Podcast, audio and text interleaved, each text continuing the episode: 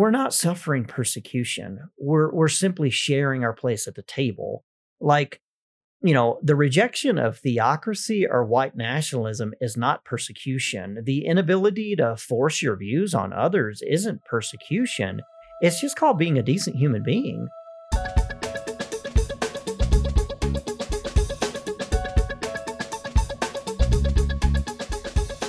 Welcome to Holy Heretics from the Sophia Society. We're your hosts, Melanie and Gary Allen. Thanks for joining us today. We are super excited for today's topic. It's a fascinating one and possibly the reason behind why so many millennials and Gen Zers are just leaving the church in droves. And it's not the reasons, at least that we've heard from church leaders, like that there aren't enough churches, so we just need to plant more and then they'll come. No, we believe the problem goes much deeper than that and is much more foundational to the church, and therefore is one that will require a lot more from us to fix. So is possibly also the reason why so many within the church aren't even willing to acknowledge it as a problem. I mean, it's much easier to plant another church or to have a flashy new marketing plan than it is to deal with flawed core principles and a cracked foundation. But we do believe that this is important to address because this problem keeps the church in the U S from actually becoming that countercultural, alternative community it's supposed to be. So let's start there. Gary Allen, what are these deeper problems within American Christianity? Yeah, let's just jump into the deep end. So there are three fundamental problems in American Christianity that are endemic as well as corrosive to our faith. And so that's why we refer to them as an unholy trinity. And they consist of what we call the three P's of fundamentalism. That's power, patriarchy, and purity.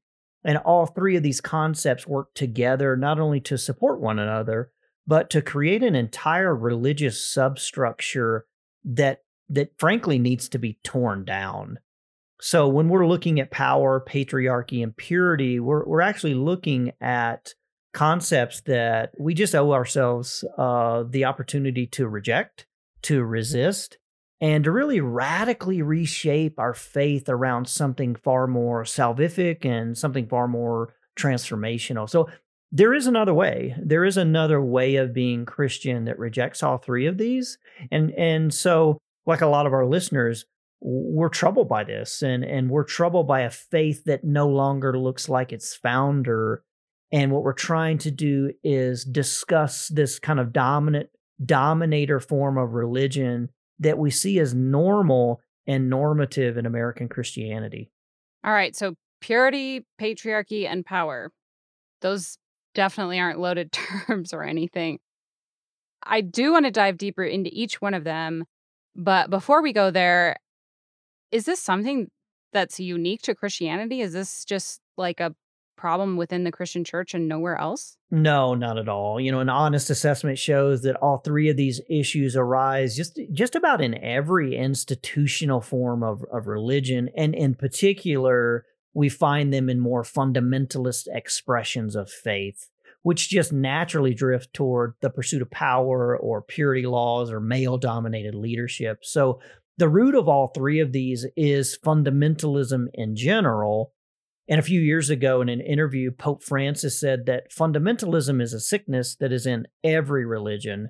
Religious fundamentalism, in his words, isn't religion because it lacks God. So when we're talking about fundamentalism, we're really describing a religion of rage or a religion of fear that then gravitates toward purity, power, and and and patriarchy.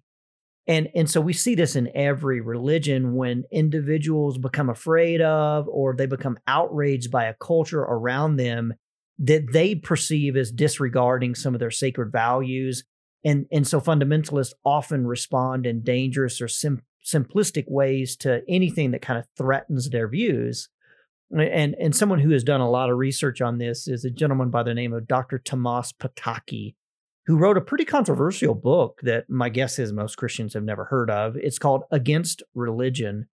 And in the book, he lists ten characteristics that all Christian, Muslim, Hindu, and even Jewish fundamentalists have in common. And what's interesting for our conversation today is three of those ten characteristics are the three Ps: purity culture, patriarchy, and this kind of culture warrior pursuit of, of power. So a long way around answering your question, Mel, is fundamentalism in general isn't unique to Christianity. We see it played out in just about every global religion. This is really fascinating. I've never studied fundamentalism in other religions, so I had no idea that they had so many characteristics in common. But I guess I'm wondering why we should even talk about this unholy trinity or the three Ps, because most of the Christians I know would not consider themselves fundamentalists and would even be offended if I suggested that they might be. Well, and I think just because we don't want to be doesn't mean we aren't. Um, but but I understand, like, w- for the most part, we sort of distance ourselves from the word fundamentalist because it's become either a dirty word or, you know, a four-letter word in Christianity. But when you start to really look at some of the major attributes of conservative Christian evangelicalism in America, you know, tell me what you see when you when you look at when you look at us. You know, we are a religion that is primarily dualistic. We it's sort of this us versus them worldview. We are known by our culture warrior mentality, kind of an aggressive aggressive attitude toward the outside world. We drift toward an obsession around textuality that idolizes a sacred text, which must be read literally. You know, you can't disagree with it. We believe in patriarchal leadership. We have a hypersensitivity towards sexual behavior, especially female sexual behavior.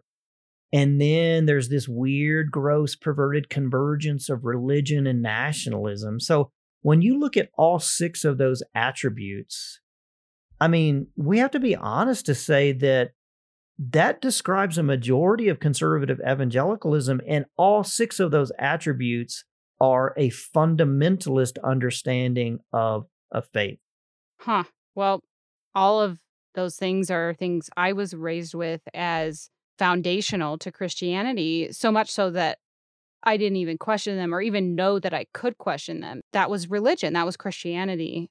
So then when I got older and realized there might potentially, possibly be a different way to approach Christianity, even that idea felt like dirty and sinful because I was questioning the bedrock of Christianity if I questioned all those aspects that you mentioned. Yeah, and, and it's just because we don't know what we don't know. You know, most of us grew up in very myopic faith traditions that taught us to believe that our truth was the truth and there was only one way. And, and, and, you know, strangely, we had found it, right? And nobody else had. So I think we want to be honest with ourselves, be kind with ourselves, and also be kind toward the faith traditions that we are drifting away from. You know, it's, it's not their fault. We're not condemning them. And we're also not saying that every Christian in the United States is a fundamentalist. But rather, what we are trying to uncover is that fundamentalist beliefs and tactics have become far more pervasive than we may want to admit. And I think it's because the culture at large is drifting more and more into a post-Christian concept, as well as becoming more pluralistic. And so that's the response. You know, there's a fear-filled response toward that. And we just need to be, you know, honest about it and acknowledge it. Yeah. I mean, that it's not easy to admit that, but it sure seems like that's the case. So let's just go back to those three parts of the unholy trinity and define all three of them so that we're all on the same page. So let's start with purity. What do you mean when you say the word purity? Well, we automatically assume that purity has everything to do with sexuality, which says a lot about how the church has created a fetish around sex. Around sex. We fixate on sexuality as a way of determining who's pure and who, who isn't pure. But but purity culture is a lot bigger than that. And, and these purity systems actually show up in almost every religion, functioning as a way to draw a line between insiders and outsiders, between those who are accepted and, and, and whole and those who aren't and, and unwhole. And I think that's why in the Bible we see so much time and energy dedicated from the religious establishment to maintaining purity. You know, lepers, women, uh, the blind, eunuchs, the chronically ill, all of these people groups were considered impure or untouchable or socially outcast. And so they formed their own ancient kind of archaic purity culture. Theologian Marcus Borg talks a lot about this in his book, Meeting Jesus Again for the First Time. And he says, purity culture creates a world with sharp social and spiritual boundaries between pure and impure, righteous and sinner, whole and not whole, male and female, rich and poor, Jew and Gentile. Now, of course, in modern Christianity, we could give a rip about Jews and Gentiles or, you know, pure and impure. But yeah, you think about it, we we really do draw pretty hard lines of purity, and most of them drift back to sexuality. It's become the great litmus test for creating distinctions, uh, you know, between cisgender and transgender, male and female. And I think without knowing it, most of us have been formed by purity culture, which which is um, uh, wrapped around sexuality. And it tends to train your brain to identify wholeness and goodness and righteousness based on who or who you're not having sex with. Um, the weird thing about purity culture is it plays really well with her sinister sister patriarchy, because now guess what? Now with, with purity and patriarchy coming together, we're now talking about something, something different. We're talking about controlling women's bodies um, because they, of course, must be in need to be controlled. So for, for many of us who grew up in a purity culture, we experienced the sadness of, of, of sexual disassociation, as well as the, the shame of our own sexuality. And, and instead of really learning more about our bodies, how they worked, why we're feeling the way we feel, um, we were told to suppress or deny or kill those desires all out of purity. And I think that's why so many of us even today struggle with having very unhealthy views of human sexuality. Oh, for sure. This one hits super close to home for me, especially the not being whole part and the shame part.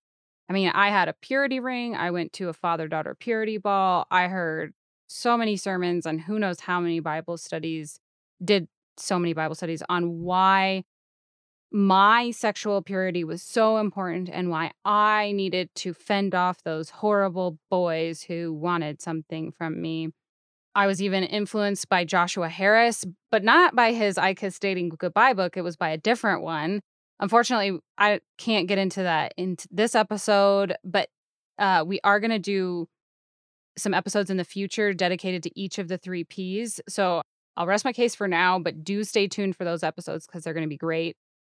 Ultimately, I would say the message I got was that my sexual purity and whether I could keep it determined whether I was worthy of God's grace or not, which as a teenager... Yep, yeah, yeah, and, th- and that's purity culture, right? Like that is defining who's in, who gets it, and it's purity culture. And it's solely based on behavior. Right. Which is, it's that's antithetical to the gospel, but as a teenager, I did not pick up on that.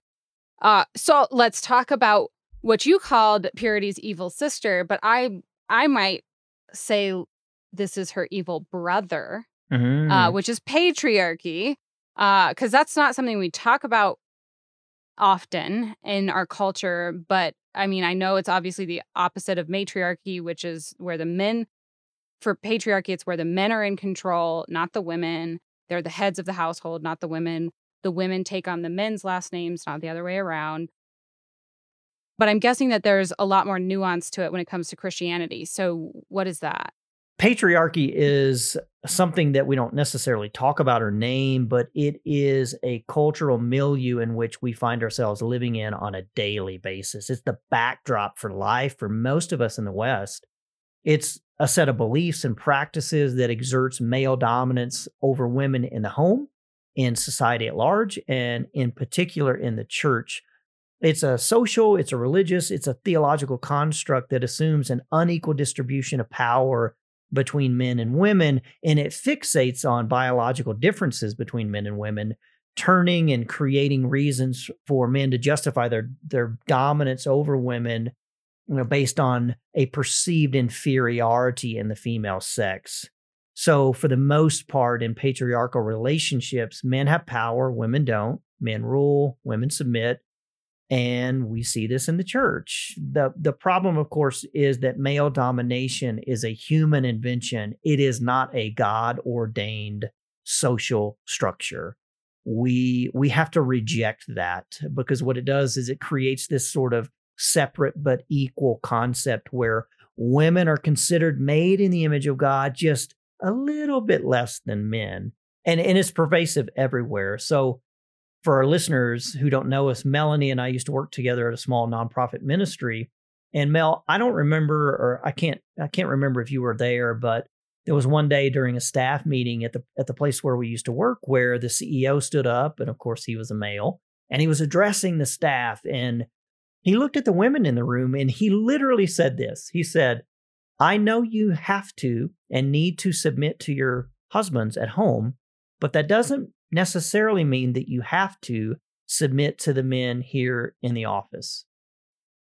And I, I, I couldn't believe what I just heard, and yet I could believe it, because we live in a religious system that elevates men to control and puts women in subservience. And I wanted to punch him in the face, but it was it was so normal. Like, the women just sort of took it. Um, but what I did notice is they they shrunk.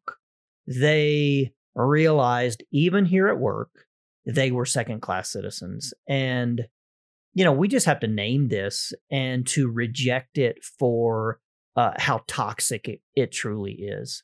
Wow. No, I definitely wasn't there when that happened. And I'd love to say that I wish I was, because then I would have challenged it. But honestly, I probably would have just gone right along with it. I mean, how could I not? I've been taught my whole life by Christians that men are the head and women are the helpmeet, the support. I'm supposed to submit, to have the gentle and quiet spirit. And definitely I'm supposed to be okay with being paid less than my male counterparts and even my male inferiors, simply because I don't have to support my family the way a man has to.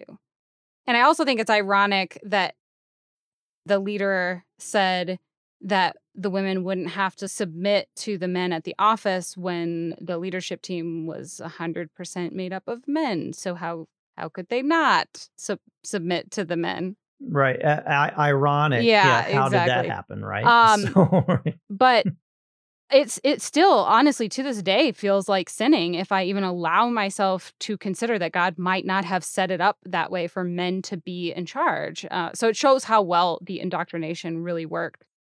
Uh, but let's move on to the final one, the big one. Let's talk about power. Yeah. So power in particular has kind of come to the forefront over the last four years when, you know, droves of us have watched our churches, our families, our faith leaders really abandon a lot of the basic tenets of Christianity in pursuit of political power.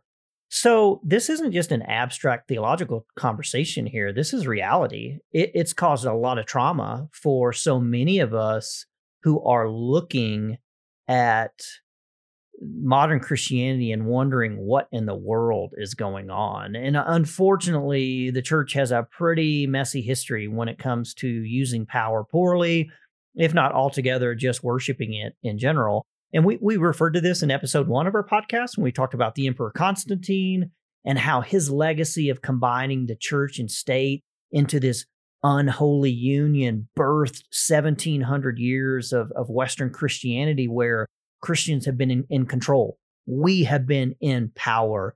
And so what we mean by that is just our ability to exert control and dominance and authority over the culture at large. And that continues today. I mean, the alignment of the kingdom of God, the alignment of God's work of, of salvation is particularly linked to, especially in America, a very specific and fallible political party. It's why eighty-one percent of evangelicals voted for Donald Trump in the twenty sixteen election, and why seventy-five percent of them re-upped and voted for his, you know, re-election campaign. And so For so for so many people, the G O P simply stands for God's own party. Mm. And, you know, I got to be honest, like, I'm fairly politically homeless. Um, I'm pretty centric, but I have you have to beg the question, why? What is going on when you know, the vast majority of evangelicals have turned out en masse to support a man who's been married three times, uh, a man who was caught on a hot mic saying that he grabs women by the genitals, a man who said he would date his daughter if she wasn't his daughter, uh, a, a man who has admittedly paid hush money to a porn star to to to cover up an illicit affair. I mean, what in the world is going on uh, that that we just carte blanche have supported this as Christians? It, it doesn't make any sense. And yet, when you start to look at it, it sadly does make sense. Calvin University professor Kristen Kobes Du Mez talks about the evangelical support of Trump, and she references this unholy trinity we're talking about. Um, Her book, Jesus and John Wayne, which is like the best title of any book I think I've ever heard of. Well, she talks about this and she says, evangelicals haven't betrayed their values in supporting Donald Trump.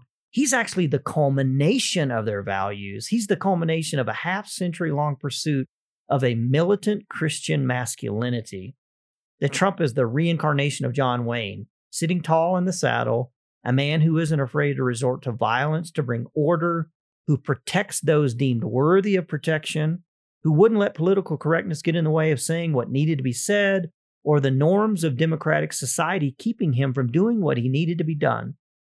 Unencumbered by traditional Christian virtue, Trump was the latest and the greatest high priest of the evangelical cult of masculinity. Ooh. So, so here, you know, underlying everything that she's saying is uh, and and are these three P's of purity, patriarchy, and power.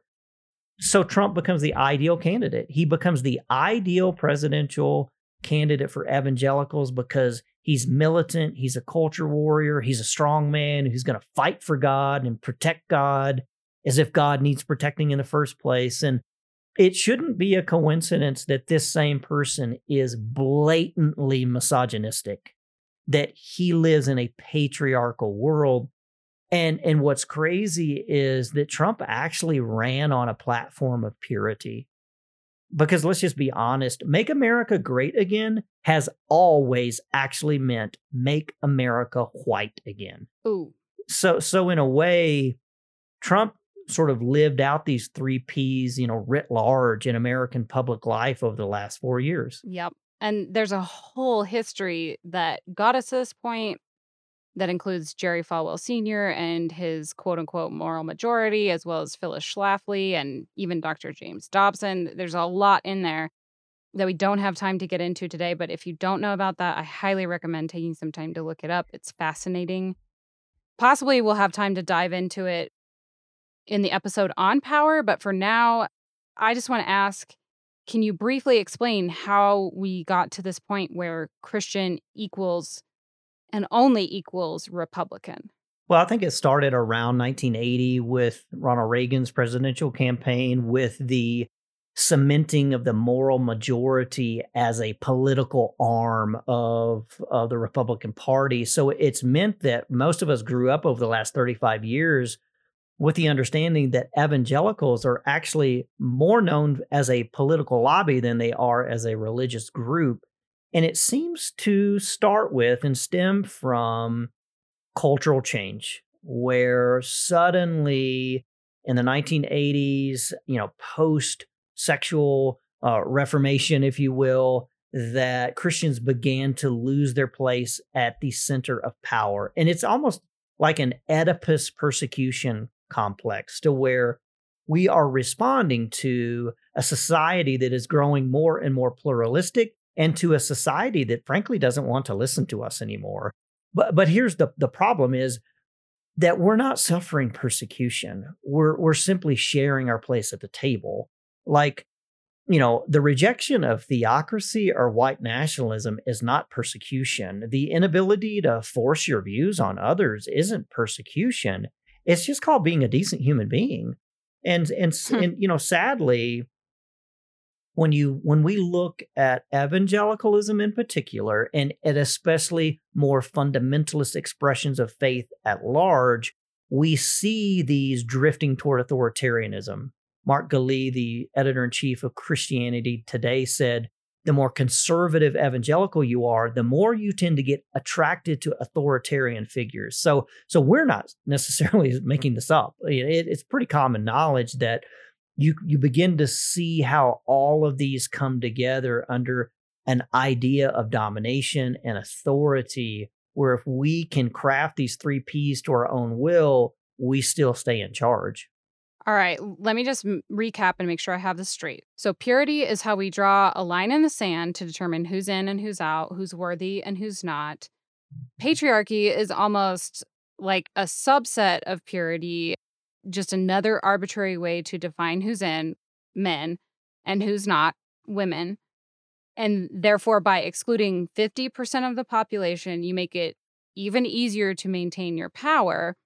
And that power is how you enforce all these arbitrary lines in the sand and make sure to keep yourself in charge, make sure to control everything. And I have to assume that for a lot of parts of Christianity, it originally stemmed from a good motivation, which was to advance the gospel, but it's just been twisted and distorted where the gospel is no longer really part of it. It's just this unholy trinity. Did I get all that right? Yeah, you did. And, and it really stems from a dominator form of, of religion. And I think that's driven by fear. So when we look at our fellow Christians in the public square or on social media, you know, we just see a lot of people who look terrified. They are fearful of change. They're fearful of the, you know, quote, browning of America. They're fearful of sharing their resources or their wealth. They're fearful of sharing the pew Uh, on Sunday morning with homosexuals. They're they're scared that we will no longer be a Christian nation, frankly, as if we were ever a Christian nation in the first place. So I think much of this is is stemming from our desire to dominate as opposed to our desire to to serve. We want to be in control of culture. We don't necessarily want to serve culture, or to even trust that God is in control. So we exactly, take it into right. our own hands. All right, we've unpacked a lot here, but I just want to bring this back to why all this really matters. Um, and, and even, again, it goes back to our tagline, which is losing religion and finding Jesus. We want to get rid of the toxic parts of religion in our pursuit of Jesus. So I would assume that Jesus has something to say about purity, patriarchy, and power, right? I mean, if religion has worshipped at the altar of this unholy trinity, then I would guess that Jesus didn't. Yeah, so let's just start with power. So when we look at the historical Jesus that is given to us through the Gospels, we see that from his first temptation in the desert to his last temptation in the garden, he rejects any notion that his kingdom or salvation would come through power, control, or coercion. You know, think about the story of Jesus in the desert being tempted by the devil, and Satan shows him in one glimpse all the kingdoms of the world. And he tells him, look, all you got to do is bow down to me. Like, I know where this story goes, right? It's going to go, you're going to go to the cross. You don't have to do that. You worship me and I will give you all the kingdoms. I will force everyone to worship you. And Jesus rejects that. And instead of coercion, he chooses the cross because he realized that that's never going to be the way God brings about his, his goodness and his salvation by forcing us to accept it. So that's power in a nutshell. In terms of patriarchy, we just have to be, we have to be honest and say that a lot of the Bible is patriarchal. And it's not so much a prescriptive way that we should live. It's actually a descriptive backdrop that describes the world of the text. Mm. So when we think about patriarchy, patriarchy truly is kind of our, our, our most original sin. And it sets men up to lord over women as soon as we moved out of the garden, as soon as we moved sort of east of Eden. And, you know, whether it be ancient Judaism or the early church, the Bible was written in a patriarchal culture. So when Jesus comes onto the scene in this context, it makes his feminism even far more radical, even far more revolutionary, because he rejected the norms of his society. He spoke to women in public. He allowed them to follow him and become his disciples. He refused to shame them. He ate with them. you know, he even learned from women, uh, the story of the Syrophoenician woman. Women were last at the tomb and first at the resurrection. And, and we can actually argue that the Bible is a very subversive way of showing us that the only true disciples of Jesus were women. You know, where are the men? They're hiding. Um, they're running away from the cross. Women are running toward it. So I think Jesus rejects patriarchy from its basic foundations. And we're going to talk a lot more about that in, in our subsequent episodes. And then ultimately, in terms of purity or purity culture, Jesus was constantly getting in trouble with the religious establishment for breaking the law. He was breaking purity laws right and left. You know, he ate with tax collectors and sinners. He touched lepers. He picked grain on the Sabbath. He healed on the Sabbath. And what's kind of funny is that Jesus actually calls the Pharisees, these great keepers of purity, he actually calls them unmarked graves or, or whitewashed tombs, turning the tables on them, meaning that they themselves were the impure ones, not the sinners. Um, and I think what we're going to try to do is, is really show and really see in our episode on purity that Jesus was not about a politic or a social construct of purity. He lived a life of compassion that rejected these purity laws. Mm. There's just so much that we miss when we don't fully understand the cultural context and the background and even the nuance of the ways Jesus responded to the religious culture of his day. And all of it really shows how the kingdom that Jesus came to establish is just completely counterintuitive and totally different from the kingdoms of men, these kingdoms that we try to set up in place of the kingdom of God. His kingdom cannot be pursued through power or purity or patriarchy or control or manipulation or force or any of these things that we turn toward to enforce our kingdoms. The church can only follow in the way of Jesus when we do what he did, which is reject the world's way of doing things and instead seek to humble ourselves, to uplift the oppressed, to reject power, to serve, to make ourselves last while we elevate others and put them first. And I would say, based on what we've seen today and what we're going to talk about in these upcoming episodes, it's clear that the church has decided to take things into its own hands and not let God be the head of his church. So honestly, it's no wonder so many of us really want nothing to do with that church. As frustrating as that is, it does make me super excited for the next few episodes because we are going to talk about the alternative and how we can be the church that we're supposed to be. There's so much more to unpack and deconstruct and understand, especially regarding this unholy Trinity and how it impacts not only our religion, but also our faith and our understanding of God. So that's it for this episode. To those of you who have already taken the time to listen to the first episode, to subscribe, to share it with others, to leave a review. Thank you so much. We're extremely grateful, and we're so glad that you're helping us spread the word. Don't forget that we'd love to hear from you, whether it, you've got a question, a concern, something you need help with, you just want to share a cool story or your own personal deconstruction story, or even just want to pass on some encouragement to us. Please shoot us a D M. We're on Twitter or Facebook as at Holy Heretics and on Instagram as Holy Heretics Podcast. Or if you're not on social media, you can always email us at podcast at sophia society dot org. That's podcast at S O P H I A society dot org. For show notes and references, please head to holy heretics dot org. God willing, we'll be back soon with another episode, but we are a nonprofit organization, so the Sophia Society relies on donations from listeners like you to be able to produce content like this episode. If you'd like to help us keep the lights on, please consider becoming a Patreon patron. You can find us there at patreon.com slash holyheretics. And thanks in advance for considering that. We'll hopefully see you again next time. This episode was written by Gary Allen Taylor and Melanie Mudge and produced by the Sophia Society. Music is by Faith in Foxholes, and sound levels were mixed by Melanie Mudge and Joshua Mudge.